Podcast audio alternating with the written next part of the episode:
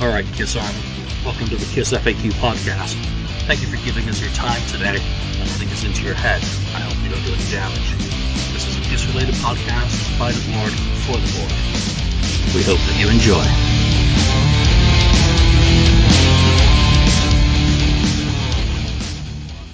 Hi, I'm Julian Gill. Well, someone had to be. As you know, there's a real scary holiday coming up soon Election Day. So, to get you all warmed up for it, we're going to do a Halloween show. Joining me today, Joe. Welcome back. It has been far too long. It's good to see you again. He's People's doing, Elbow on the board, 69th doing, Blizzard, Ken, and the almighty Marcus Almighty, Mark. Good to see you. How's the album coming along? Excellent, excellent. Should be out in, uh, you know, maybe about a month. I'll have it out, CDs and vinyl later to come. Oh, cool. So I don't think we've got any really big, you know, urgent headlines going on with Kiss. Obviously, they've got a show coming up um, Saturday in Connecticut, and then of course it is the Creatures of the Sea Kiss Cruise 694 or whatever. Um, so let's get into our Halloween special, and today we are going to talk about all of the kind of Halloweeny stuff Kiss has done throughout their history. Um, the good, the bad, the ugly, the missed opportunities, the I guess the highlights that we all like. And I gotta say, we're gonna start off with the one that probably started off so many fans, um, with the national exposure that it got when originally broadcast. Was it? I think it was on Halloween Eve in 1976. Um, the Paul Lynde Halloween special, and I, I got to raise my hands up and say. I just watched this for the first time all the way through Okay. yesterday. I've seen, you know, the Kiss clips, you know, many times. Um, I have never sat through the whole show, and I got to tell you, watching Florence Henderson sing is like the anti-Viagra.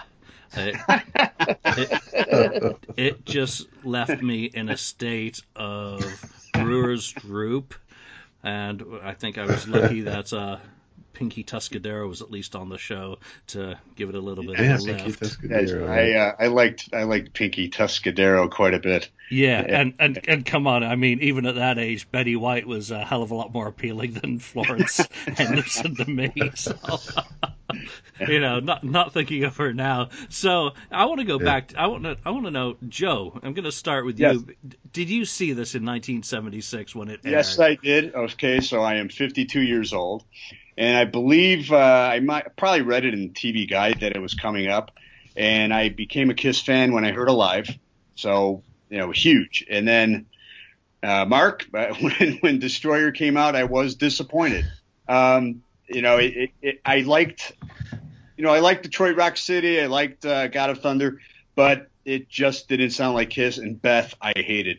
So when this special came on, this is another story too. It's pretty interesting because my dad had a very good friend who ran the box office at an old theater here called Mill Run. It's closed since, but all the big acts came through. And he knew the scoop on everyone. He knew about Michael Jackson. He knew about Bill Cosby, all that stuff that came out afterwards. And this is back in the early 70s, and he would tell my dad this. So he would, you know, he told him about Paul Lynde being gay. So my dad was so against me watching the Paul Lynde special. But I had to watch it, and Paul Lynde was hilarious. He was great in Hollywood Squares, and I just rewatched the episode, and uh, it was just yeah, he he was a funny guy. But um, yeah, I watched it. Uh, you know, there was some campy, uh, um, you know, bits on there. He did his comedy routine. Um, Pinky Tuscadero for a young lad uh, was very, very exciting. But yeah, when Kiss came on, I thought it was extremely cool. So they played Detroit Rock City. Um, you know, I could tell it wasn't live; it was it was lip synced, but it was exciting to see them on TV and seeing my band there. Then they go into Beth, and I was like, oh my gosh, you know. And then all the time, my dad's giving me a heart. You know, my dad's like, I can't believe you're watching Paul Lynde. What is this garbage? And I'm, you know, because we only had one TV in the house. And then they uh, wound up playing King of the Nighttime World 3rd and it was a shortened version. And uh, you know, but it was it was it was cool. It was it was cool seeing him on TV.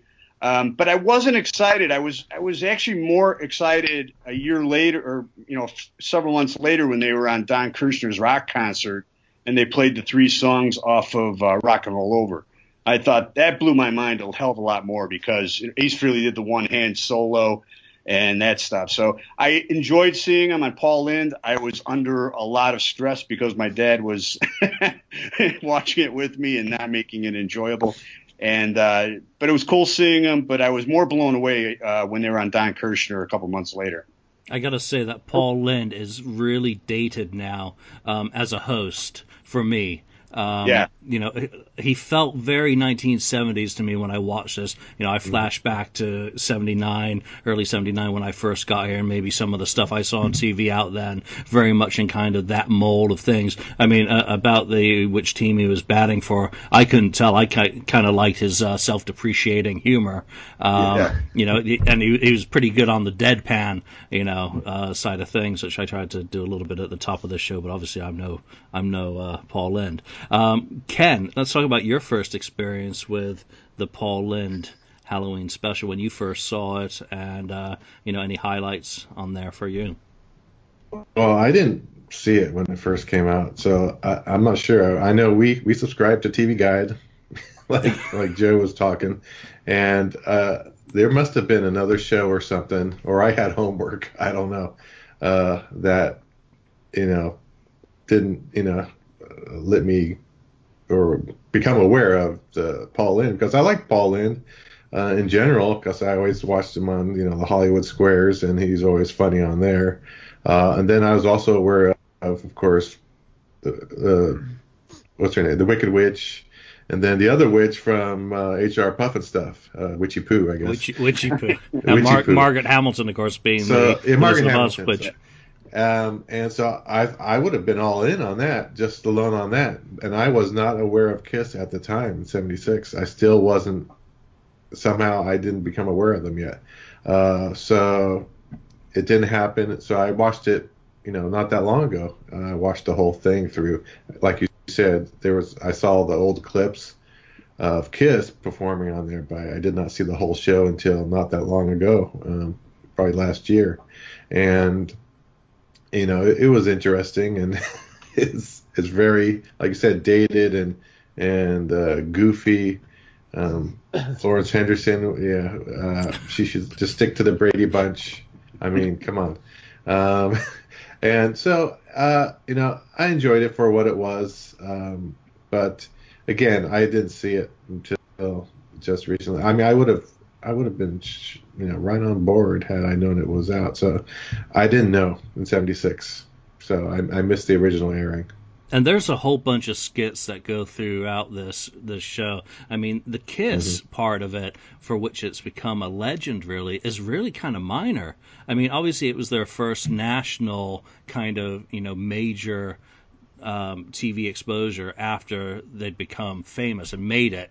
You know, because obviously they've been on you know Dick Clark and all those other shows performance wise earlier on in their career. But here they are. I mean, the, the, it's what about a minute for the interview with Paul, and they all basically nod their head. They, you know, the the performance of King of the Nighttime World is very abbreviated.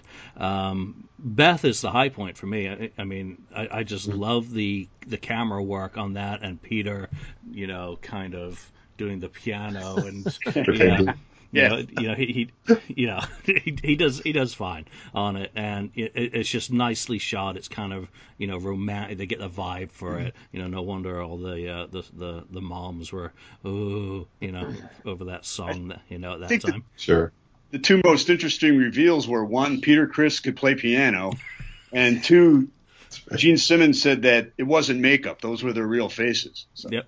You know, and, and what I, what I do Right. notice on that, we're gonna, I guess we'll be talking about in a few minutes when we move over to the Phantom, is that his acting skills did not develop between 1976 and 1978 because his delivery of that line, you know, was really no better than any delivery of a line in the Phantom. Um, you know, I, Yes. I, I like some of the skits in that. You know, the Rhinestone Trucker. You know, actually kind of funny. Um, yeah. you know, I, I love the one with Pinky um, in- in that tight outfit, you know, and it, you know, yeah, that, that's cool. Or still a male of the species, but I think you know Detroit Rock City and the you, you hear it at the end, you know, the crash from the audio track. Mm-hmm. You know, it, it's just it's just so lame. Mark, what about you? The first time you saw this and your your overall thoughts of it? Well, the funny thing is, apparently, because I was you know watching this throughout the week preparing for stuff because I got a I have it on DVD and um, I was talking to my older sister. She's seven years older than me, and I mentioned to her that I was going to be we're going to be talking about this as part of the episode, and she reminded me of something that I totally had forgotten about. Well, and you'll see why. Apparently, when this came out in '76, I would have been three at this point. point, and uh, apparently I had watched the original broadcasting because she had lugged me into the living room. She would be watching me, babysit me a lot when my parents were out or working or something, and I apparently watched the whole thing with her. Of course, probably you know not knowing what the heck I was watching at that point, being three years old, right? But uh, apparently I I had been quite fascinated by it. I was apparently very quiet and just staring at the screen like lost in space watching this thing especially when Kiss came on. They, they, she said that I was just like mouth open watching this thing, you know. But uh, years later, my sister again, we, we lived in an apartment building, and as I started getting introduced to Kiss, we went to one of her friends' place. I think I mentioned this once before. This friend who had all this Kiss stuff in the floor below us, and uh, we went into his place, and uh, he actually had somehow. This is like years later when the videos first started coming out, like the VHS tapes and stuff like that, he had a copy of it at that point, like, and we watched it again. Then I remember that was the earliest thing of me remembering at least a bit of it, but it was mainly just the Kiss stuff that I saw because he was always like, the rest of the stuff is crap, and he would fast forward through it and just get to the Kiss stuff, right? You know, some of these total cliche guys like you'd see like in Detroit Rock City, the jean jacket with the patches and stuff. So all the other stuff he just it just went over his head, right? So, but now, in watching this this week, actually, I watched it from top to bottom again, and it's really strange. I had such a vivid flashback of my apartment building when I was watching this, because just those whole, the whole feel of the show and that kind of humor from the 70s and stuff, it really reminded me of living back in that apartment building. So not only was it interesting to watch for the Kiss stuff, but I also had such a vivid memory of my childhood because of it.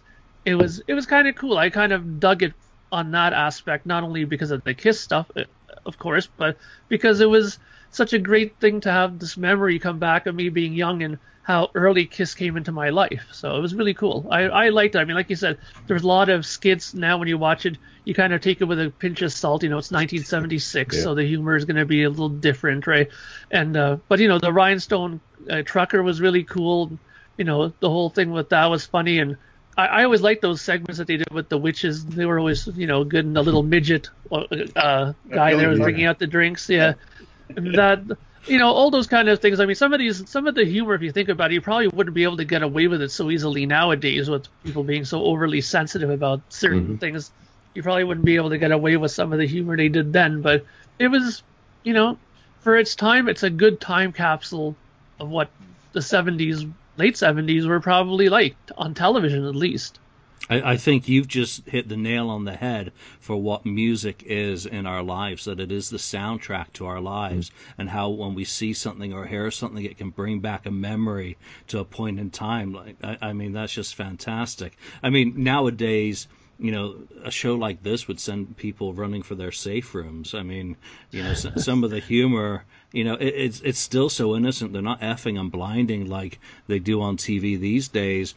But in, in terms of some of the the jokes at the expense of the short fella, you know, you just wouldn't be the the PC police would be coming after you for, which to a certain extent is neither good or bad. It's just you know part of the time um, that it was filmed. But you know, I, I, I loved going through it, and I went off this uh, this DVD set, and I, I have no idea. Might, the downside, and I was asking you guys on the board, it did not include the Hollywood Squares segment, so it, mm. it, it doesn't. It's not complete, and I, I still haven't seen that. So, you know, what could they have done to make this better? Do you think? Um, keeping in mind that it was a Paul Lynde Halloween special, not a Kiss Halloween special. I, you know, I think they balanced it perfectly in terms of introducing them. I always loved the pictures from this set of the band, you know, mm performing. You know, yeah, they weren't. Yeah. It just looks fantastic. They got the, the glitter balls. They've got you know pyro. They've got smoke. They've got everything you know that you expect from Kiss. But it's also you know the gothic background just yeah. really suits the band very well. Joe, I mean, what would you like to have seen, or what what do you think was you know so good about Kiss on there? Well, what was good about Kiss was exactly what you said. They got Paul Lynde and I have a lot of respect for him as a comedian. You know, you talk about nowadays, you either have to be really PC or just over the edge and, you know, swearing. And, and Paul Lynde was humorous for the time because he was he he was clean, but he had this side to him that was edgy, and I enjoyed that type of comedy at the time. And he his transition into introducing the band was so cool um, it, it kind of bridged, you know, his era of entertainment to the what was happening then with Kiss, and I really, I really appreciated the way he introduced them and put them as part of the act. Um, saying, you know, nothing more he wanted than four kisses on Halloween and, and stuff like that. Yeah. And that being said, you know, it was pretty cool. They, they, uh, you know, they, they played Detroit Rock City, King of the Nighttime World, and they had to play their big hit in Beth and I think they gave them a lot of a lot of quality airtime. And yeah, they're they're the most memorable part of the show. And uh, they they they moved on stage a lot. Um, they had the explosions. They had everything that that was needed to show what the band was all about. And I thought it was pretty cool how they did it for the time. Yeah, to- totally agree on all of that. And Ross Radley, who's working on the Magic book, um, actually shared a layout from his Paul Lynde, you know, um, kind of the calendar, which just shows how beautiful, you know, his, his layout uh, for his book, you know, uses the background of that image, and it's just so impressive how it looked. Um, Ken, you know, what are your thoughts on that question? Well, yeah, they could have done any better, I think with uh, representing Kiss. Uh, I don't know who came up with the idea of the, the gothic background and the chandeliers and the whole bit, but uh, it, it just it just fits the band. I'm, I'm almost surprised the band didn't take something like that and try to do something on stage in that sense. You know, uh, castle or you know do something like that. I think they've had some possibilities designed before, but it never uh, came to fruition. Um, but yeah, they, they did a great shot, uh, job representing Kiss. As for the other parts of the show, it's the 70s, and you know I'd have to go back in time and watch it in the 70s to really, you know, feel how it you know felt at the time. I'm sure I would have just felt it was great because you know and I, it was like other variety shows in a way. You watch Sonny and Cher and whatever, uh, Donnie and Marie. You know, I watched those. I, I, enjoyed those back then. Yeah. Uh, so I'm sure I would have enjoyed that show had I watched it in the 70s. I think the only thing I, you know, again, being a, a Johnny Come Lately fan from the mid 80s, um, would have liked to have seen is them involved in a skit a little bit more than, you know, just the, the, the very brief um, you know interview segment. Beca- uh, and maybe they had you know gone through rehearsals. I mean i've, I've got all the sheets that you know kind of lay out the schedule for rehearsals and whatnot you know and it looked like it was just strictly for the music that they were involved in this and weren't considered for any of the skits. But you know if you think of later i think gene appears on uh Cher variety show doesn't he? In, in a mcdonald's uh, skit you know, it, it, it, would have been kind of neat to have seen them trying to do something, and maybe mm-hmm. then they could have just, you know, figured out, you know, how to do a better job of, you know, acting when it came time for them to do their own TV movie. That, that's my only kind of critique is that they're strictly musical guests on this rather than anything else. As for you know everything about it being the 70s and kind of understated and it's so tongue in cheek. I mean, it's wonderful. It's like the stuff that you're getting, you know, on records. You know, Aerosmith's "Walk This Way," very tongue in cheek. You only kind of really get it nowadays, and you're like, how did they get away with that in the 70s? Or Kiss is Nothing to Lose. I mean, it, it's just, you know, right. Paul Lynde is kind of those two yeah. songs as a presenter. Mark, what about you? What would improve it for you, if anything? Well, I think from the uh, Kiss end of stuff, I think they did a really good job. I mean, I think that they represented themselves well. They, you know, I think from if you look at it from watching it as a young person, like how I did, I know my reaction was shock watching it. So it must have did the job back then for all the young people who were watching, and I guess that's what they wanted to reel in people and to get them talking about Kiss. The only thing I could think of, because I did try to do a little, little bit of homework research on this episode, is that maybe what might have made it better from Paul Lynde's side of stuff in terms of maybe the ratings or stuff like that is maybe to have gotten some of the higher ilk actors at a time, like you know, like maybe bringing like Telly Savalas or somebody to do something, you know, you know, or maybe bringing you know Farrah Fawcett or you know just people like that that maybe mm-hmm. would have you know get them dressed up in some costume and make do some skit, you know what I mean? Like because there's all kinds of people from that time, you know, like you know Charlie's Angels was big in the 70s, you know, maybe you could have had them come in for like a little brief appearance, you know, like just that's the only thing I think they could have did to maybe make that a little bit better because I was looking through like who were the big stars of the 70s and they were saying you know Telly Savalas, Ricardo Montalban, you know people like that you know. They could have did like a little spoof where's the you know the boss the plane the plane with the little guy there right? You know so they, they could have did one little person though. Yeah. but they could have used him maybe you know to make it like a little skit right? To to to use that little small guy they had there with him right?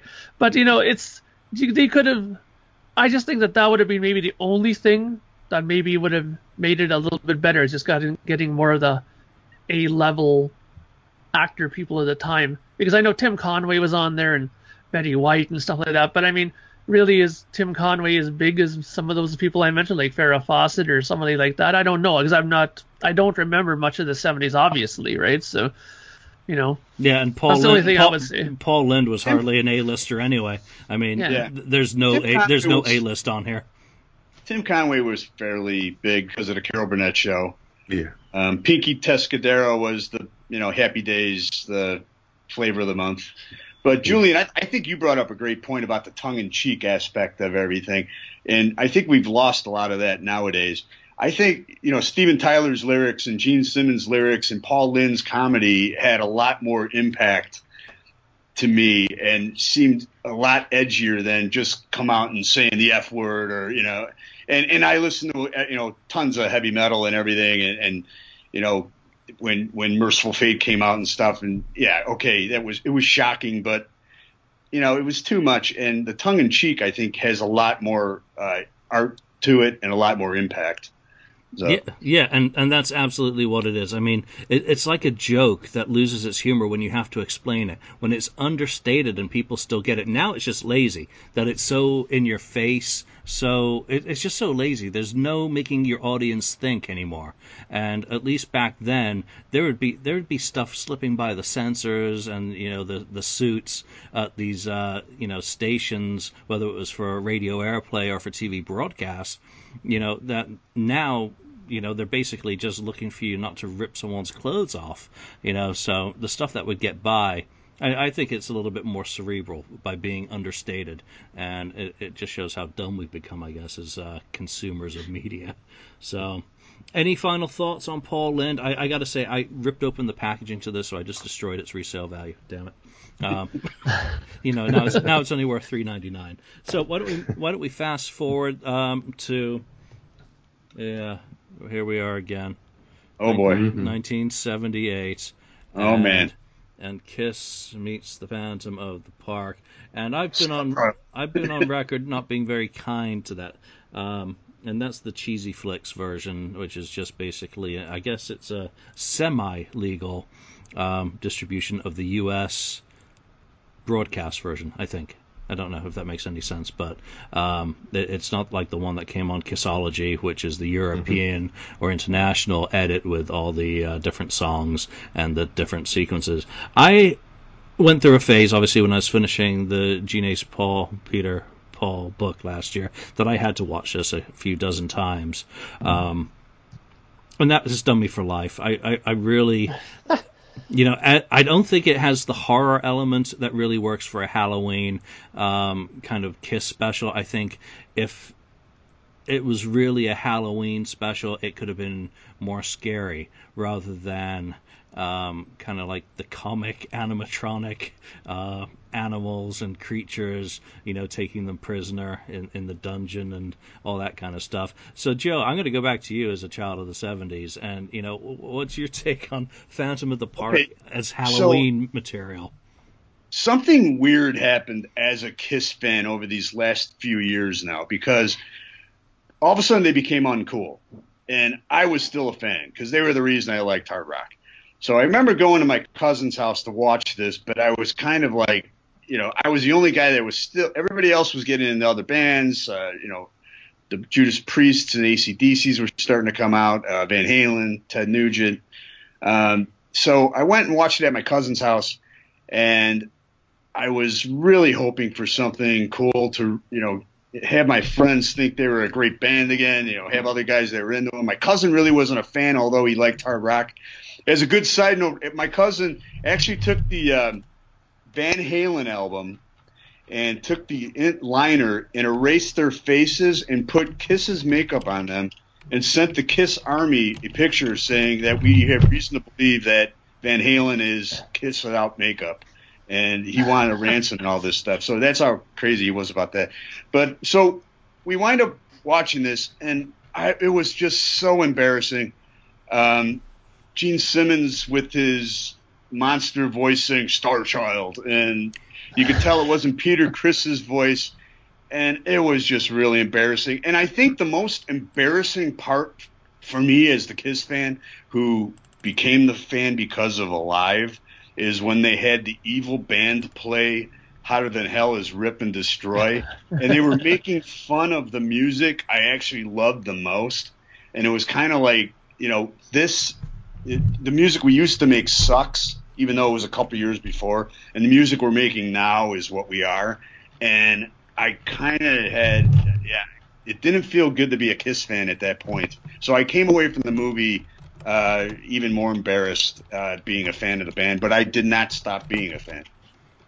Do you think they just didn't you know, make a kind of ha- if they're making it their kind of their full feature broadcast on Halloween that it wasn't Halloween enough, or you know, is it just a victim of the '70s that you know that kind of camp factor and what they went for plus their skill just meant that it was never going to be very good and they could never make a good you know capture Kiss into a, a TV show.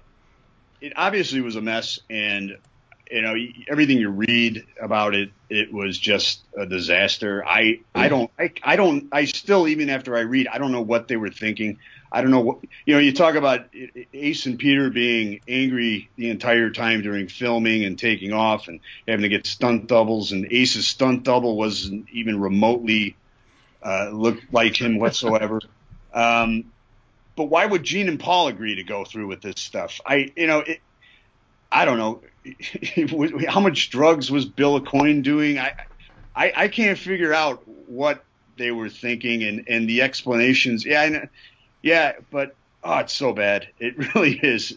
And I've watched it again, and I can't even chuckle. I, I, I just say, I just go, you know, what were they thinking? But yeah, but the the part that really, really perturbed me was when they did the rip and destroy, and they were the evil band, and I'm like, you're putting down why I like you, you know, and uh, I still see it that way. So yeah, the the movie uh, I don't have good feelings about Kiss meets the Phantom of the Park whatsoever. Just ter- it had that terrible uh, that terrible uh, after school special music in the background for the dramatic music. It was just just awful. Okay, well, I think what someone really needs to do is replace all that background music with porn music from the 70s and, and yeah. see, and see if it yeah. makes it any better. Mark, what about you? Well, the funny thing again with this is that I remember here in Canada around Halloween, they'd always play it, like in 79, 1980, 81, they'd always play it around that time. And in 1980, again, being babysat by my older sister, we were at my this time at our apartment, and all her friends came up to our apartment because it was the big gathering of the Kiss people to watch Kiss Meets the Phantom. Now I remember when they were watching it, the jean jacket dude there again was there, and he apparently was just not impressed at all. Like he thought this was garbage and he thought it was terrible. And meanwhile, you know, a little you know, seven year old me sitting there on the sofa watching and thinking, this is pretty good. I don't mind this, you know, and telling him, I think it's pretty good, you know.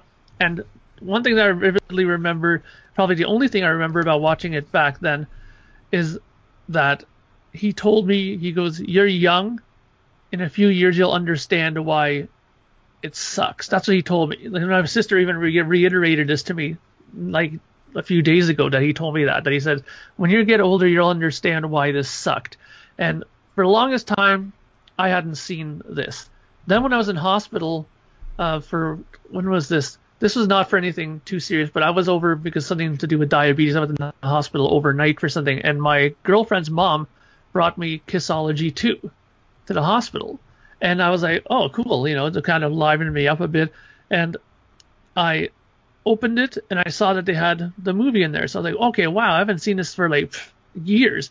So I put it on and I just remember that I was laughing my ass off in the hospital watching this because you know it's supposed to be like a, you know a, a, Halloween movie, but there was nothing remotely like scary about this movie at all. It was just so funny watching this, and you know the fact that it had music from the Kiss solo albums, I thought for me at least made it a bit better because rather than the bad you know after school music that Joe was just talking about, you at least had music from these solo albums that you could at least palette a bit better, right?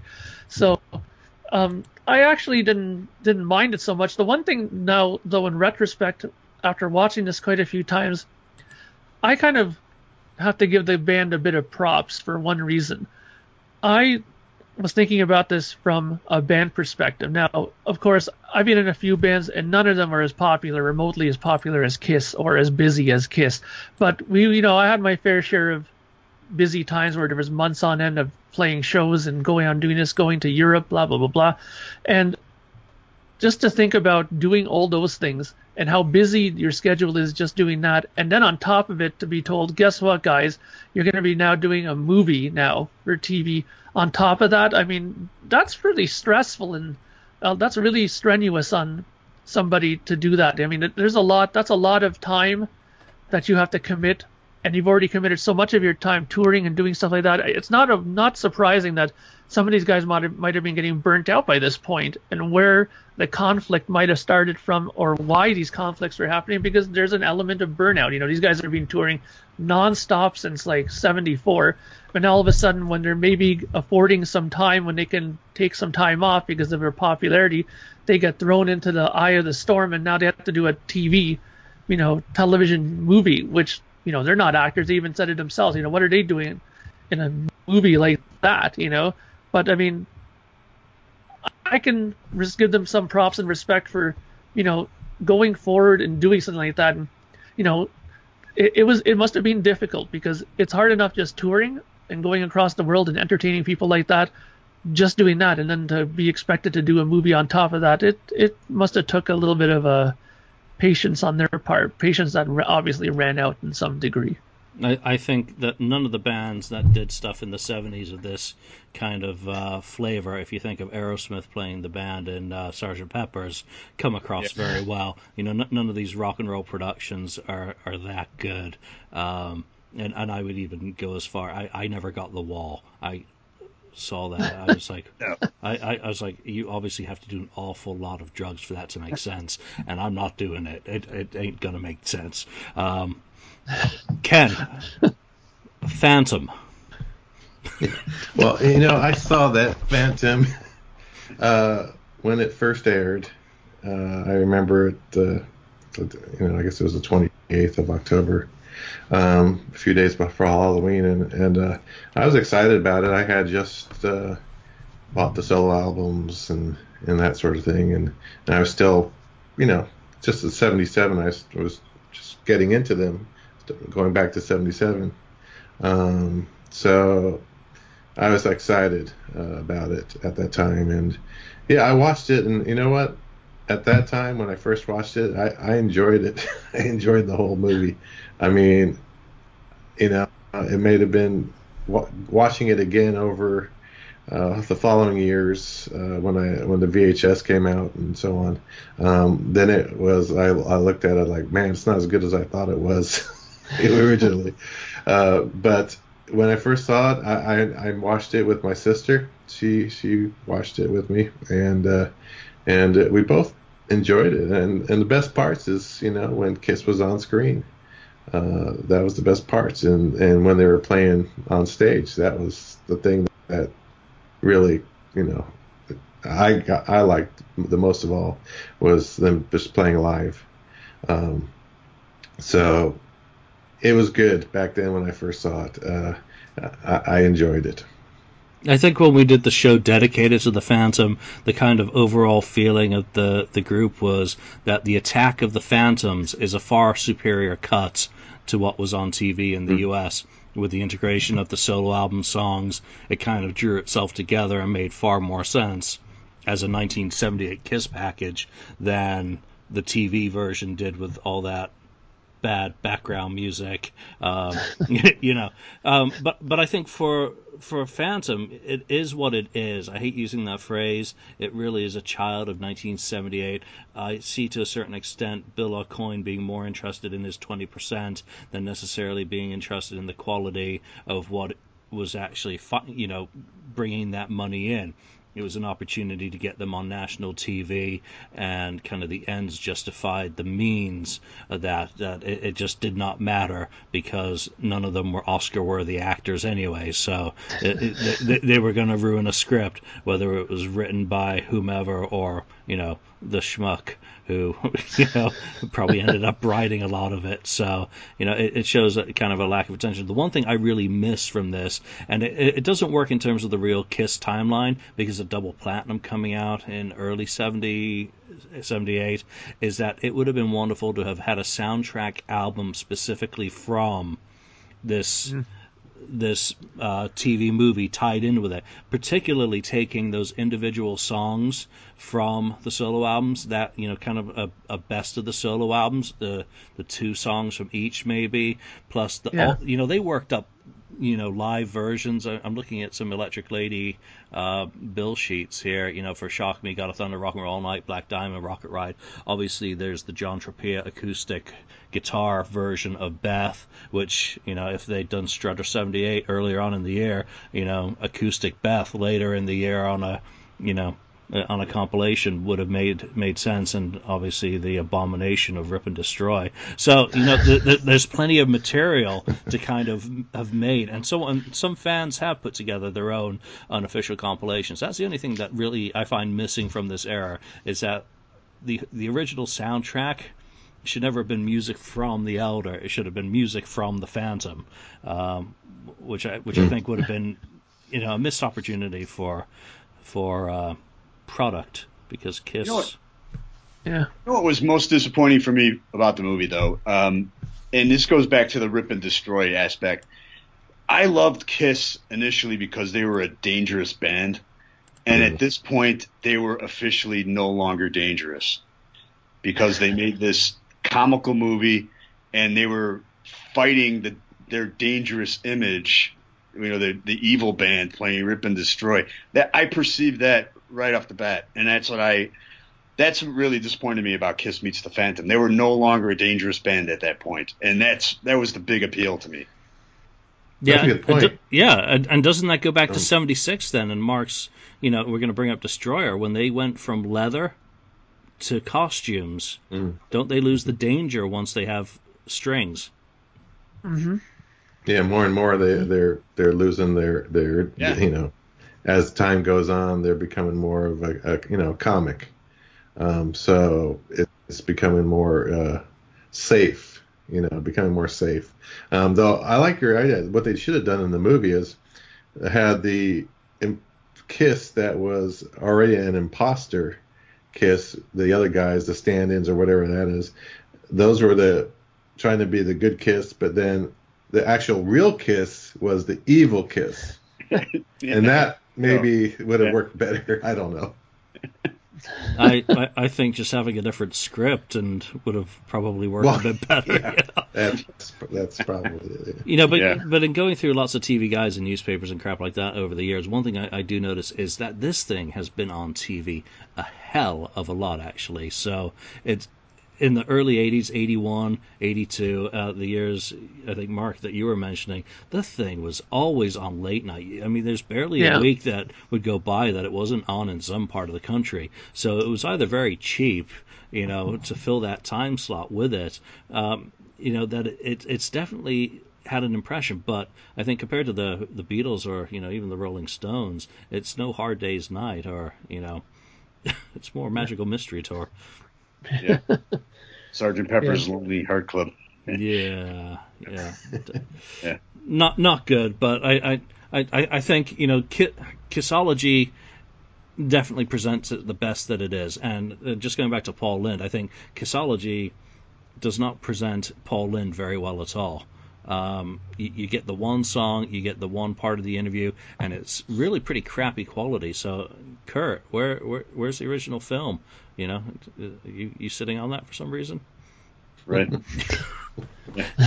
yeah, you know, for, for everything with Paul Lynde, I would love to see that in crystal clear. I don't know what the, the story is with the original prints and whether that uh, even still exists or or what. Because I, if you think of how beautiful the Phantom looks on Kissology, I would love to see Paul Lynde look that way as well. So why don't we move move on from here, unless anyone has any final thoughts on Phantom? And I want to say missed opportunities before we go to some other official uh, Kiss Halloween stuff. And 1982, October, a certain album came out. And I think this is probably the biggest miss opportunity uh, for the band at a time when they needed it the most, but one that is hardly surprising that they missed, considering how screwed up they were, how dysfunctional. You know, they they fire Aucoin in April at the end of April 1982. They're recording the the tracks for Killers, which becomes the sessions for this album and then they're struggling with Ace. They're doing a promo tour, and I just think if they had combined the release of Creatures with a Halloween special in 1982 of some description, a tougher edged one, because obviously they were coming back into their heavy metal glory. They were, you know, basically putting on the black leather again, euphemistically speaking, of course, that they they they could have done something, but they probably couldn't have done anything because no one wanted to hear about Kiss, unfortunately. But you know, it's just one of those things. It would have been the ideal time for them to, you know, if they had a manager who had some pull to do something. Th- thoughts on that? Shoot me down. Tell me I'm an idiot. Well, I, I I think you're absolutely right, though. I mean, it is it is such a great uh, idea, and if, like you said, if they would have had somebody who had the capacity to steer the ship correctly, they could have did it. I mean, in one way, when you look at the "I Love It Loud" video, they're almost kind of hinting at sort of a Halloweenish thing with those kind of possessed people walking at the end of the video. There, I mean, if they would have made something based around that, like some sort of a Halloween special based around some kind of like, you know, ghouls or zombies or stuff like that, and have the music from that album as the soundtrack to it. What a way to what a way to promote it, you know, like to have some sort of an hour long thing like that where you know kisses you know whatever another sort of Phantom of the Park maybe idea, but more up to date at that point, and instead of you know the sort of tacky amusement park thing, it could have been something in like a in a graveyard or something like that, or in a haunted castle with zombies and demons, and they would have had that music from that album playing, and it could have been a good way to to promote the record. I mean, it's a great record, and now you know back then it didn't sell well, and now years and years later, everybody loves this record to the point of where they're you know focusing on it on a cruise for all things, you know. So obviously, its mantle has greatly increased over the last 25, 30 years. So, but I mean, even back then, I think they could have given more legs if they did something like that, which would have maybe boosted the attention of the people and put more eyes onto it, so to speak. Joe, for you as a Kiss fan, is Creatures a missed opportunity? Um, it, when you think that we go from 1978 to 1998 without anything Halloweenish from the band. Well, are we going to touch on the Tom Snyder interview though? Because that was a Mm. Halloween. Yeah, we will. So, so okay, all right. So that because I think that kind of plays into the creatures thing because they were dead. They they were absolutely dead when creatures came out, but it was kind of cool because um, it was like you know I, I was a, I was a freshman in college, and heavy metal was so unpopular on college, and it was like me and a handful of other guys, and and Kiss now was in that fold. They were back again with this heavy album, and they were with Iron Maiden and and uh, Saxon and all these other bands, and it was like our band again. So as far as a missed opportunity, I don't know really what they could have done at that point because of their lack of popularity. Um, as great of an album as it is, and yeah, it's amazing that they're going to be playing. You know, they're paying tribute to it on the cruise. Um, yeah, I mean, I, am thinking maybe you know MTV. I don't, I don't know if a network would have even touched them at that point. Maybe they could have done something with MTV. I mean, the the theme is there, the cover is there, um, the music's definitely there, but I don't know what kind of opportunities they even could have missed at that point because they were so uncool at you know there and and I saw them on that tour. You know, the, my the previous episode I was on with you when we did the Wendy Williams. You know, I saw them in that tour and literally, I mean, it, it says in Curt Gooch's book there was 3,000 fans there. There, there couldn't have been. I mean, and and it was that tour where Eric Carr threw a drumstick and went over the crowd and landed on the floor. We all went back and ran through the drumstick.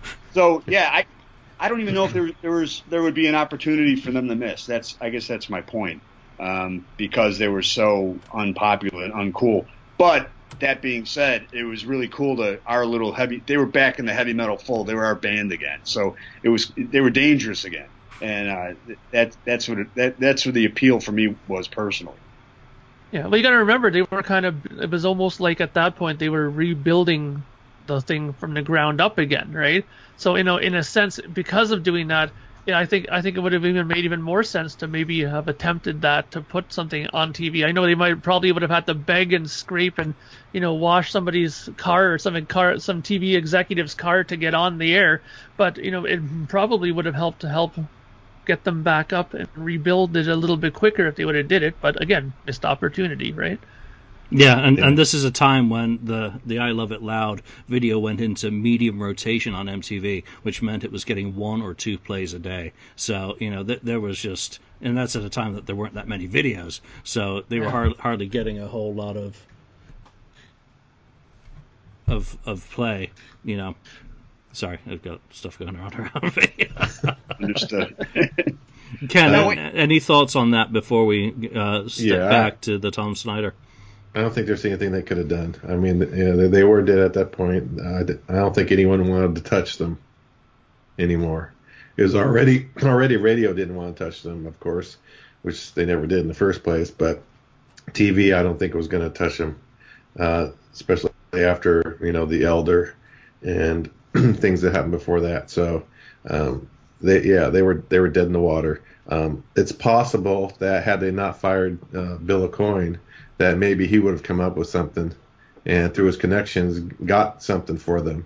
Um, so I, I, think that could have been a big problem that they maybe they should have shouldn't have fired him and should have kept him, uh, in my opinion. But uh, and maybe something good would have come out of that. Um, but still, maybe not. You know, uh, it, it, was it's pretty tough. And like you know, Joe said, you know, you know, Eric Carr threw the drumsticks. I think he threw one out at my at the one show I was at, uh, and it it didn't even make it to the to us. And Gene Simmons had the drumstick in his mouth, and he was hanging over me. I was right in front of the stage, and he was hanging directly over me with his drumstick in his mouth, right above me, and everyone's reaching up for it, and he he dropped it out of his mouth, and everyone when I thought I was gonna get it. I swear, I, I thought I'm gonna get this this sucker, and I didn't get it. I was like, uh, you know, everyone just dove. It, it, it, was something, but uh, that was my opportunity for a drumstick at least. But yeah, they, they couldn't have done anything. So let's go to Tom Snyder and I, I, don't think there's anything better. It has absolutely mm-hmm. nothing to do with Halloween, other than it took place on uh, Halloween and was an absolute nightmare. So, and it's probably the most brilliant piece of Kiss-related TV ever. You know, it, yeah. it's just one of those moments in time, unplanned, except for maybe Ace and Peter, uh, you know, wanting to stick it to the man. Um, it's awesome It is just awesome. I don't think um, you can watch that too many times. And if you're you, if you're really having a bad day, you might as well just watch that and imagine the bad day that Gene and Paul were having, and you know, Yes. it's it's just watching a train wreck. So so Joe, take us away on your recollections of that. Right. I, I got to step away So- for one second. So at this point, um, Kiss, no one in my where I lived liked Kiss except for me, and literally there'd be there were there were they were called the the freaks who liked the hard rock, and then you had the uh, the the disco guys. There'd be like fights between the rock guys and the disco guys. Well, my favorite band comes out with a disco album. So where am I? You know, it, it, it, put me. I was on an island as a Kiss fan. So anyway, I, I find out they're going to be on Tom Snyder. I had a TV in my bedroom, and um, you know, I stayed up, had it underneath my cover. I had one of those little TVs and watched it, and I just was amazed because I was such an Ace Frehley fan. Um, you know, I thought it was just so cool that Ace was the guy talking and laughing with Tom Snyder. And I really, you know, when I watched it the first time, um, I didn't pick up so much on how Gene was. I mean, Ge- I just thought Gene was trying to be intelligent and smarter than everybody else in the room. Um, Paul really didn't give me an impression whatsoever. Peter, you know, I thought it was, I, it, you know, it, I thought he showed a little personality too, and he talked about his gun collection. Now, subsequently, as, as Julian has said, I think between this and the Cobo show, I've watched this and the Cobo show most. I have all Kiss footage. I can't get enough of this, and I have dissected this. the personalities, just the fact you know that Ace really was lit up and just you know rip roaring, and um, it, it's interesting because now I don't find him as funny as I did originally because you realize how lit he is, um, and then you know. You know, Peter Criss is sticking it to him by talking about his gun correct collection. Yeah. But and then you could see Paul, and after reading Paul Stanley's book and how he just he doesn't know how to fit in in the group dynamic. You know, the, the makeup is actually coming off at this point, and you see the real personalities. But man, Gene Simmons, so uncomfortable when you. I still watch this day, and I still feel so uncomfortable watching Gene Simmons and the way he reacts to everything. When Peter says he he has a gun collection and, and Not real guns. Not Say real, toy Not guns. real toy guns. Toy guns. Yeah. and uh, and, and uh, and, and Tom Snyder asks him about uh, you know his, his hobbies. Oh my God, the, the hobbies. And Paul Stanley says he wants to be a crime fighter. The hair blowing. I'm like, what the heck are you stallion. talking about? The drunk guy is making more sense than you do because you're so uncomfortable. It, it just, I, I just find this to be such fascinating footage. I don't get enough of it. Um, I watch it at least once a month. I have, it's a guilty pleasure. I have to watch this interview because uh, of the personalities of my favorite band and how uncomfortable Gene Simmons is, how awkward Paul Stanley is. And uh, yeah, it's just I think it's a work of art. I really do. Um, I and it must for any Kiss fan to watch, and and that's why I come out of it. Yeah. So It, it, it's just impossible not to just say exactly what you've just said, Ken. You, you know, I- yeah, I know. I, well, I well, I watched it on Halloween night. Uh, it was after coming back from I had I had the Gene Simmons makeup on actually that night Right. when I was saw it and then came back home and uh, watched it. I think it was my mother, um, and uh, it it was like I was just transfixed on the TV and I thought Ace. I didn't realize he was you know, drunk at the time because I didn't know. I never seen him in interviews or anything before that, so I didn't know what he was like. But I wasn't expecting him to expecting him to be like the spokesman uh, of the band when you know he's he's kind of uh, overriding everything that you know Gene and Paul you know are doing. So I would expect Gene and Paul to be talking the most, uh, but uh, you know it, it was just it was just crazy. Though I thought Gene, yeah, was was kind of trying to be in character, you know, for the demon because that's why he looked so pissed, uh, but it wasn't because he was trying to beat a demon. It's because he was really pissed. um, uh, the most part, you know, he kept saying to to Tom Snyder, "Oh, oh, you having a good time, Tom Snyder?" You know, and and Tom Snyder's like, "Huh? Yeah, I'm having a good time."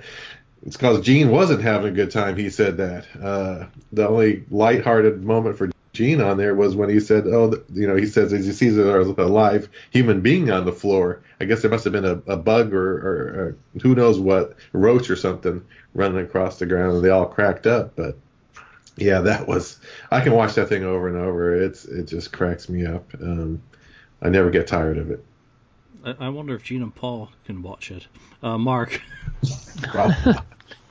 well, um, I didn't watch it when it originally first came out. Obviously, I was still pretty young, but uh, getting it and watching it now, in retrospect, now uh, it's it's just like what all of you have said. It's it's hilarious. It's funny. It's you know uncomfortable. It's all those things at once when you watch it. And again, watching it from a from a and watching it from a band perspective sort of thing, I know that there's been times when you you know being in a band dynamic too where you've had something like that happen too where you're, you're in a situation maybe on radio or something and then one of the guys starts going off on a tangent about something and you just start covering your hand putting your face in your hand and going what the hell is he doing like you know and you just want to go over there and smack them, right so i can i can kind of relate to uh, paul and gene's sort of uh you know uncomfortable feeling when something like that happens but you know what i mean i think that you just have to take those kind of things in stride. I mean, you know, like this is a band that was under ultra pressure, and you know, maybe a situation like that was just what Ace needed to kind of cool off for a minute. You know, drink a bottle of vodka or whatever it was with Bill Aucoin in there, Dump and you know, it, yeah, and it made for a and it made for a, an interview that we are still talking about today. So, did it do its job? Hell yeah! I mean, it, it's kept Kiss being talked about for a long, long time afterwards. I mean, and I, I really, I really love watching it too. I mean, it's just so comical. It's too bad that the version of it on the uh, Kissology is not the full version of it, but you know, you can still watch the full one on YouTube. They have clips of it everywhere on there, so it's easy enough to watch it. But I mean, it's just, it's, it's just the kind of television that nowadays you would almost hope you could see sometimes.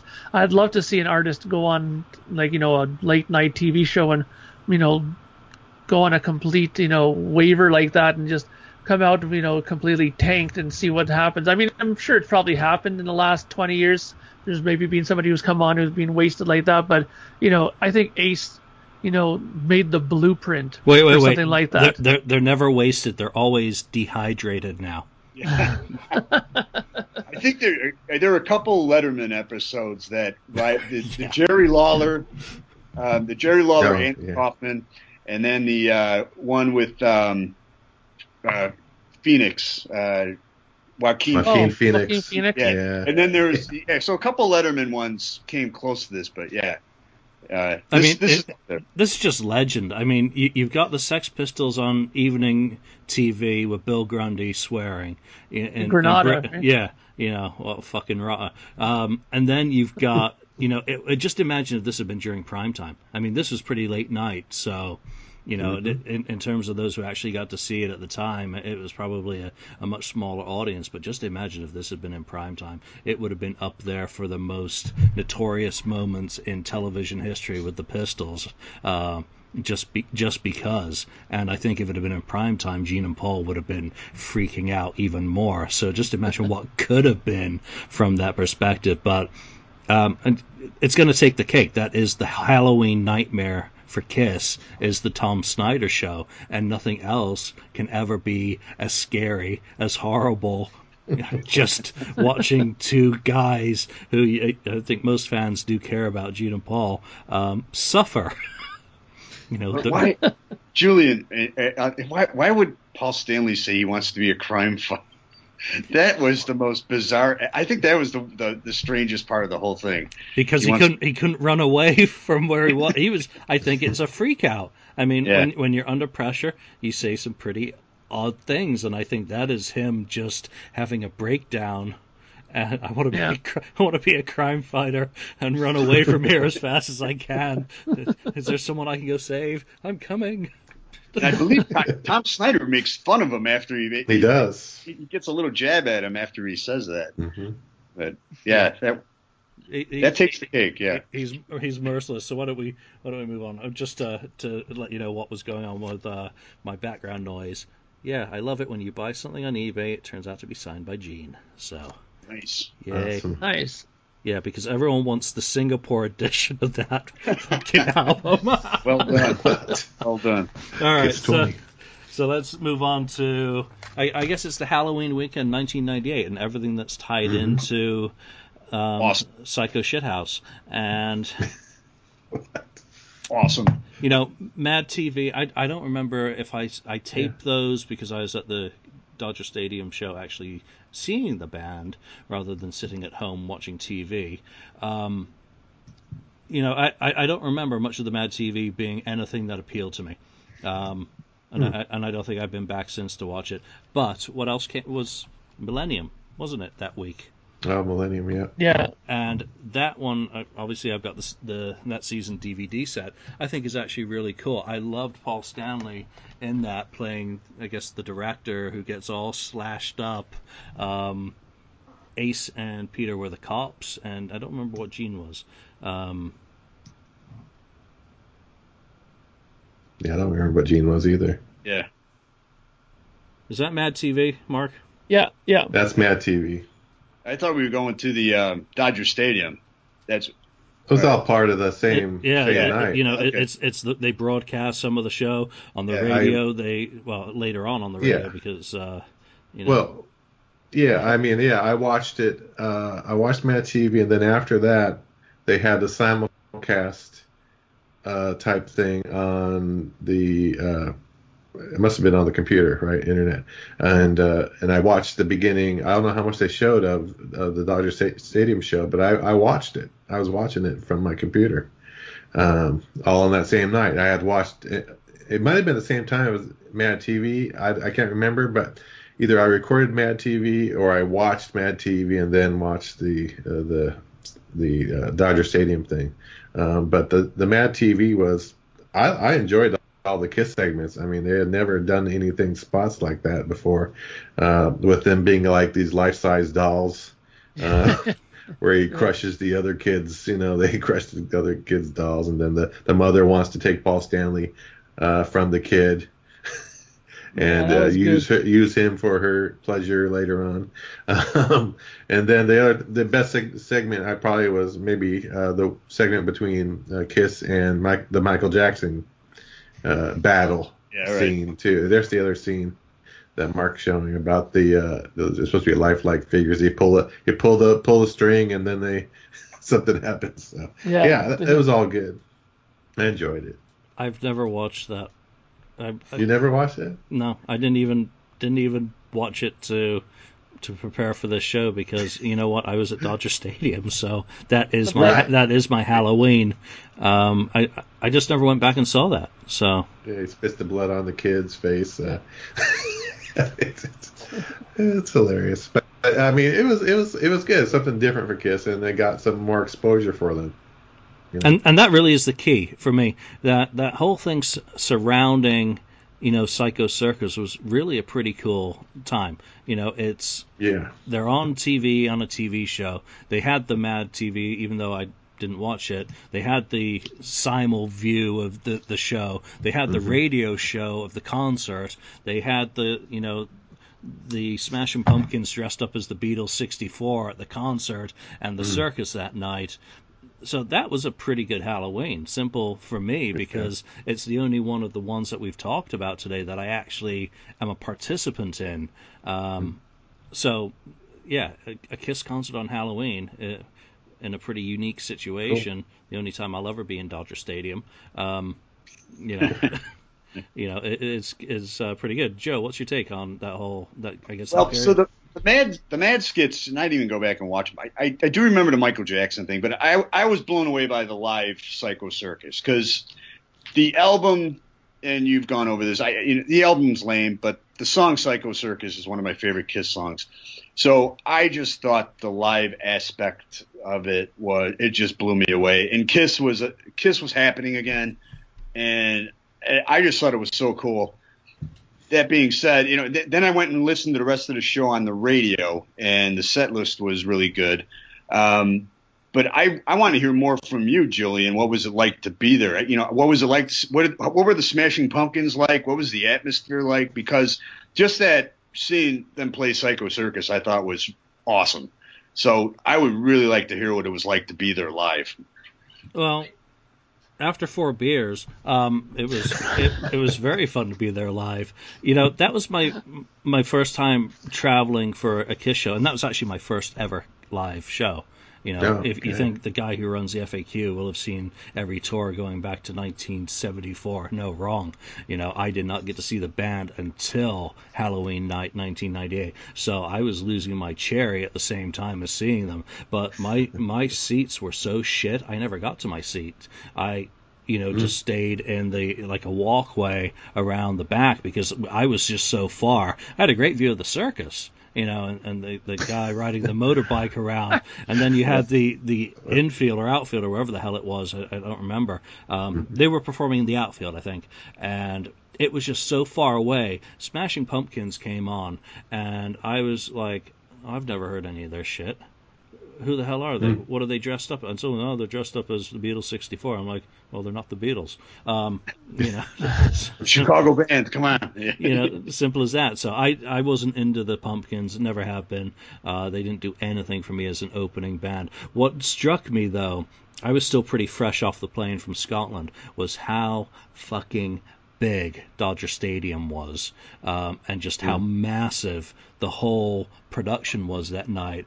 And you know, I was just blown away more by the fact that I was there finally at a Kiss concert, getting to hear Psycho Circus live for the very first time. Um, into the void and within you know and they played nothing to lose that night and i think i was made for loving you which didn't uh, survive into the tour those two um, i think they did she also yeah, yeah, yeah, yeah, I think yeah. it was she and Nothing to Lose. I, I, I don't uh-huh. recall. I'm not going to look up the set list, but you know, it's that much of a blur. You know, so it, being, being that far away, did they did they try to do the 3D that yeah, far? Yeah, the glasses on. I didn't bother with the fucking glasses. I was okay. so far away. It, it was a pointless exercise, and and also, 1D. you know, it, I'm sorry, everything's 3D you know, it's just stupid to me. And I never, I never did Jaws 3D either. So you know, I'm just a killjoy when oh. it comes to that. Mm. I was so far away that I couldn't. I could barely see the screens, so it wouldn't have wow. mattered. And I remember Paul fucking around with the camera, and it just looked so awkward and dumb um, that I was just more interested in the music. You know, that, that was what it was about for me. It was about the music. It was about the show. You know, what is you know the new tour going to look like? What's the set going to be like? What are they going to be you know doing? Are there going to be any new gimmicks? Um, you know, and, and a bunch of the, the, the people I, I guess I was around at the time, you know, went to the bef- day before rehearsal and show. So you know, it, it was all kind of wrapped up in that. So it, I mean, for me, it was just everything that you would want your first Kiss concert to be a historic occasion because that's essentially what it was. You know, the first night of a tour is always a special occasion because you never know how it's then going to adjust afterwards. And they didn't go on tour, I think, for two weeks afterwards. Uh, you know, so it, it, it was it was just special. You know, got to meet a lot of cool people as well. Um, it was all the the KAOL, the Kiss Army Online guys from AOL back then, and you know just just awesome, absolutely awesome. Is and I don't remember that much. You know, I, I I look back now at that show on Kissology, and it's one of my favorite parts on the whole Kissology series, just because, you know, when you're a part of it, it it brings back those memories, or it, it is those memories because those memory those brain cells are long since burned.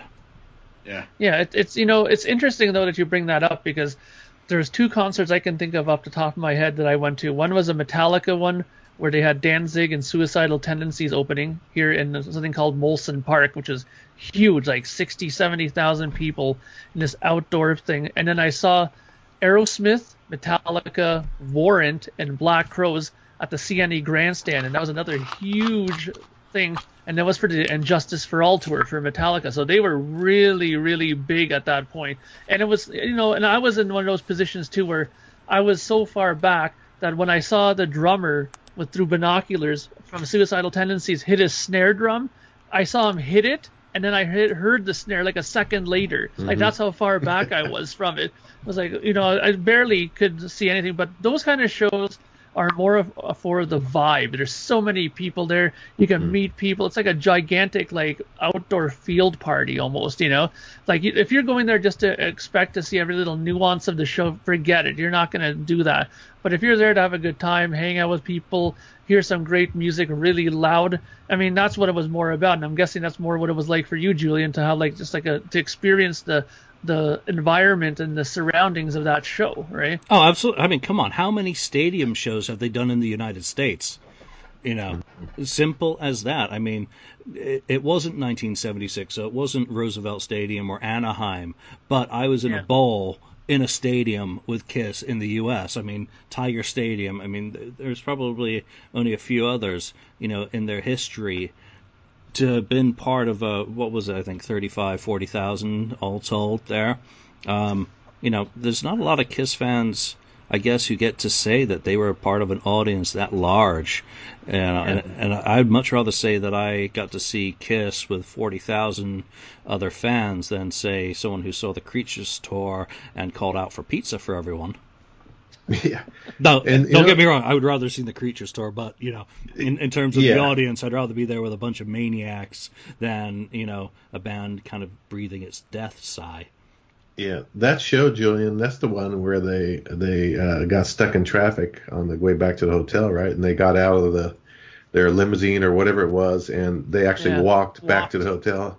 Where the other people that you know had makeup on, people, a lot of people thought that they were just guys dressed up like Kiss, even though it was the real Kiss, and they and they they, they weren't even bothered. They just walked down the you know back to the hotel. I, I I don't remember that much. I remember you know getting kind of taking a, a uh, a ride, and I, I, seem to remember like the the, the neighborhood was a bit uh, barrio, and you know stuff getting thrown at the cars as they were driving up to Dodger Stadium. And I guess maybe they had the wrong team stickers on their bumpers or something. Um, I don't know whether that's a figment of my imagination, but I was like, holy shit.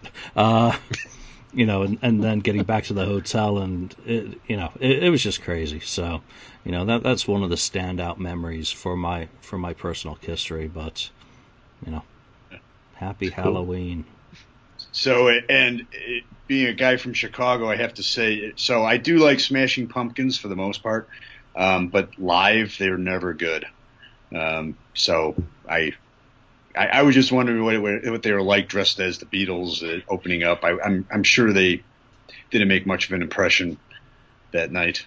No, you know, for someone who didn't know anything about the Smashing Pumpkins and still doesn't, all I thought was, oh, that's neat you know, getting into the Halloween spirit, dressing up as, you know, the Beatles. I mean, that, yeah, that's cool. You know, simple yeah. as that. that. the music, I didn't know any of it. I mean, it's like me going to a fucking Bruce Springsteen concert. I just sit there and fall asleep because I don't know any of the crap he's playing. It was the same thing with the the Pumpkins. Number one, I wasn't there to see an opening act. You know, after I got over the kind of, oh look, they have a circus. Oh, how are they going to take that on the road?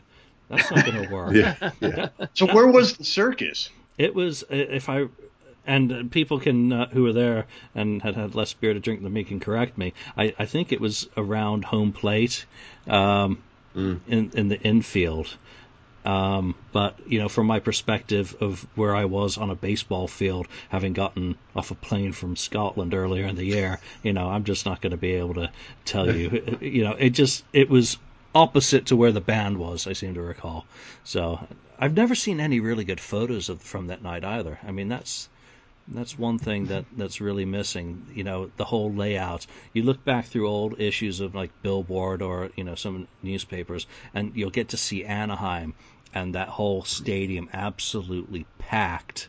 Uh, with the high wire guy, you know, doing his thing above it. You don't get any of those shots of Dodger Stadium uh, right. from Psycho Circus You get quite a bit of Tiger Stadium too from the reunion. But yeah, Do you know what though? I'm very surprised about that. That Kiss don't even have pictures of that. And the reason why I'm surprised about that is because this essentially was Gene Simmons' Kiss World idea come to life finally years and years after the fact. And of course, just like but they told them back then in '79 that there's no way in hell we could have this thing go on tour with them. It never went on tour with them this time either, but at least they got to erect it once, right? Because I know that's in that book that uh, uh Chris uh what's his name Lendt. Lendt, yeah, that wrote that was a there was a huge chapter on that whole thing, how they wanted to do that traveling amusement park, and there it is, right before your eyes. I'm, and I'm surprised they never took pictures of it because for all the time that they were pushing to do it back then, why didn't they take pictures of it and show everybody? You know? Well, that might be why they did take pictures of it, and then they saw oh my god, this does this does not work. I mean, who knows? It'd be interesting from a fan perspective. You, they must have had photographers. They must have had people with uh, you know photo passes, you know, taking lots of shots, and there must be a reason why there just aren't that many from that night. You know that maybe they just said this is not a good idea. Sorry, Gene. Nice try. We we gave it a shot. We can't take this on the road. Just oh, hopefully that'll be in uh, Ross Radley's book. Yeah, um, hopefully he finds some pictures. So. Be interesting to see what he comes up with for that because yeah. you know it, it was impressive, but it was odd. You know, it was kind of an uncomfortable uh, melding of the different arts. I just, I, you know, I would just rather whoever stole the Peter camera uh, feed from that show return it, um, because I would love to see that show restored to its full glory and actually have the proper Peter camera. Yeah in it. Yeah. So let's talk about other possibilities for for Halloween and Kiss. Um, I, I, think the cruise is all, the obvious one, you know, and they're going to do it this year. And they, I guess they've been doing Halloween for the cruise for the most part over the past, you know, five years. So, but Creatures of the Sea, Creatures of the Night, is just like so obvious now. So I'm glad they're doing that, and I'm really looking forward to getting reports from people when they get back from the cruise of how the band really kind of gets into the Halloween theme with the creatures of the night um, side of things this year. So I, I think this is probably going to be the last of the kind of Halloween related Kiss things. Um, in, in, terms of thing, any thoughts on that, Joe? Yeah, I, I agree. I mean, I, obviously, Halloween, you always see people now dressed as. I, have gone as Paul Stanley four times. Um, I, I, don't know why not the other characters, but I, I went as, as, Paul four times on Halloween. So you always see the people dressed up as uh, Kiss characters on Halloween now. But yeah, it seems like the cruise is something that's a staple um, of their uh, corporation, and it's done all around uh, around Halloween. I I can't wait to hear uh, what they do on this and see the footage. I'm really interested to see how Tommy Thayer, if he's going to just wear the jumpsuit with the lightning bolt going down it, what he what he's actually going to wear um, mm. on stage, and what uh, Eric's going to wear too. Eric Singer, uh, is he going to wear Eric Carr's old costume? I but because that was you know Fox related, so I'm interested to see what kind of costumes they're going to wear on the cruise. But it seems like that's their um, way to move forward on Halloween. Um, aside from selling uh, merchandise uh, related items. Um, yeah, I think that's where that's where they're going. Ken, how about you? Yeah, the, the only other Halloween thing besides that, uh, maybe that, that their next opportunity, if any, would be their final, like a final performance for Kiss. They're if they're you know going to end it and say this is it, guys. Yeah, they could do it on Halloween night. They can make it a Halloween night thing. Um, like we said, I said before, you know, Central Park, something like that. Um, so that's that's about it. Nothing else. I can't think of anything else that they can do uh, for Halloween. Mark. Well, uh, I mean, as far as I'm concerned, Kiss is just an exemplification of Halloween. I mean, they're mm-hmm. in makeup all the time, and you know, when you see Kiss, it's like Halloween coming to your town that that day, you know, and uh, you know, it's funny you mentioned Joe that you were Paul four times. You said you got dressed up as Paul. Yes. Out, out of all the all the times that I went out dressed up as a Kiss member for whatever reason, and I don't understand why this always happened, but I always ended up being Peter. I mean, I'm a guitar player, and I never went out as Ace or Paul. I was always as Peter for some reason. But you know, it was always fun to go out and to do that. Um, having the older sister again that was also into the graphic arts, who was also like a amazing, you know, artist who could do the makeup like perfectly. You know, it was fun to get my friends over and we could go out and everybody was like, "Oh, that looks great!" You know, when we came out to the to get candy and stuff like that. So it was, you know, for me, Kiss is Halloween. You know what I mean? Like, I mean, I don't know what more they can do to give me that feeling of Halloween because, you know, even older merchandise and stuff like that, it just seems like anything that you get from the store from them would work well in Halloween, you know? I mean, even their Christmas ornaments that I have, some of them, they look like they would be better used for Halloween than for Christmas, you know? So it's, I think Kiss is just the perfect band to, you know, give you that Halloween feeling.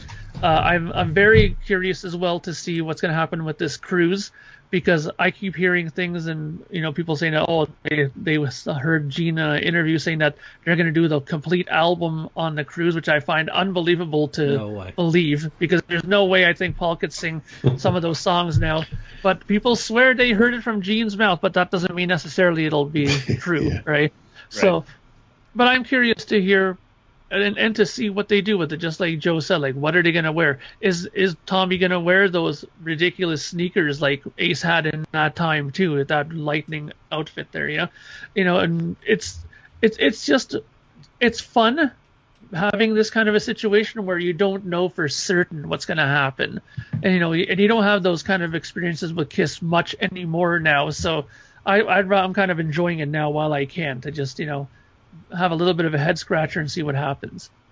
And that's going to be an episode that's coming up. So, you know, that that is our little trip through, you know, the Halloween special that Kiss has been involved in. I deliberately did not mention Gene Simmons' Trick or Treat. I try not to mention any of his individual acting efforts, just out of kindness, really. But um, we'd love to hear your thoughts on what is your favorite, you know, Kiss Halloween related um, episode, or you know, you know those things that you got to enjoy for the first time. Joe. Uh, yeah, I'd like to say one thing. Everybody out there, and uh, Marcus, if you have it, can, do you have the Odyssey book with you? Uh, yeah. Can you show it? Uh, Everybody it, out there, you gotta read this book. It's if you're a Kiss fan, get this book. I, I, it's, it's amazing, Julian. I just I commend you for the work. I hope you guys do a show on it because um, it's just a it's it's it's a great book. So if you if you want to call yourself a Kiss fan and you don't have the book, get the book and read it. That's all I have to say. Joe, you know, Tim and I totally appreciate your kind words on that. You know, obviously, labor of love, a lot of interviews. Uh, you know, who, who, knows what we're going to do with it. Uh, you know, we appreciate well, every, every everyone who supported it, have loved it man, I'll, I'll interview you. I'll if you want to do a book signing, I'll help organize it. Whatever you got to do. But uh, it's it's just a fantastic piece of work. It's up there with Chris Lendt's book, as far as I'm concerned. Hey, uh, you know, that's high praise indeed. All right, folks. So let's end, end on that happy note. Thank you very much. I'll have a smile now. Um, so, episode 95 is in the can. Uh, join us on Facebook, on the FAQ message board, Spreaker, or wherever you watch, and leave your comments about the episode, what you liked, what we missed. Did we miss anything Halloween related, in your opinion? You know, it's uh, all part of the conversation. We thank you for Unplugged. listening. Yeah, true. yep. Um, and we will see you next time. Thank you for spending time listening to the KISS FAQ podcast today. All sales are final, there are no refunds. If you'd like, look us up on Facebook or come over to the KISS FAQ message board and discuss the topic we broadcast today. Don't forget to rate us on iTunes, Spreaker, or wherever you've listened to the show. We hope you'll join us again.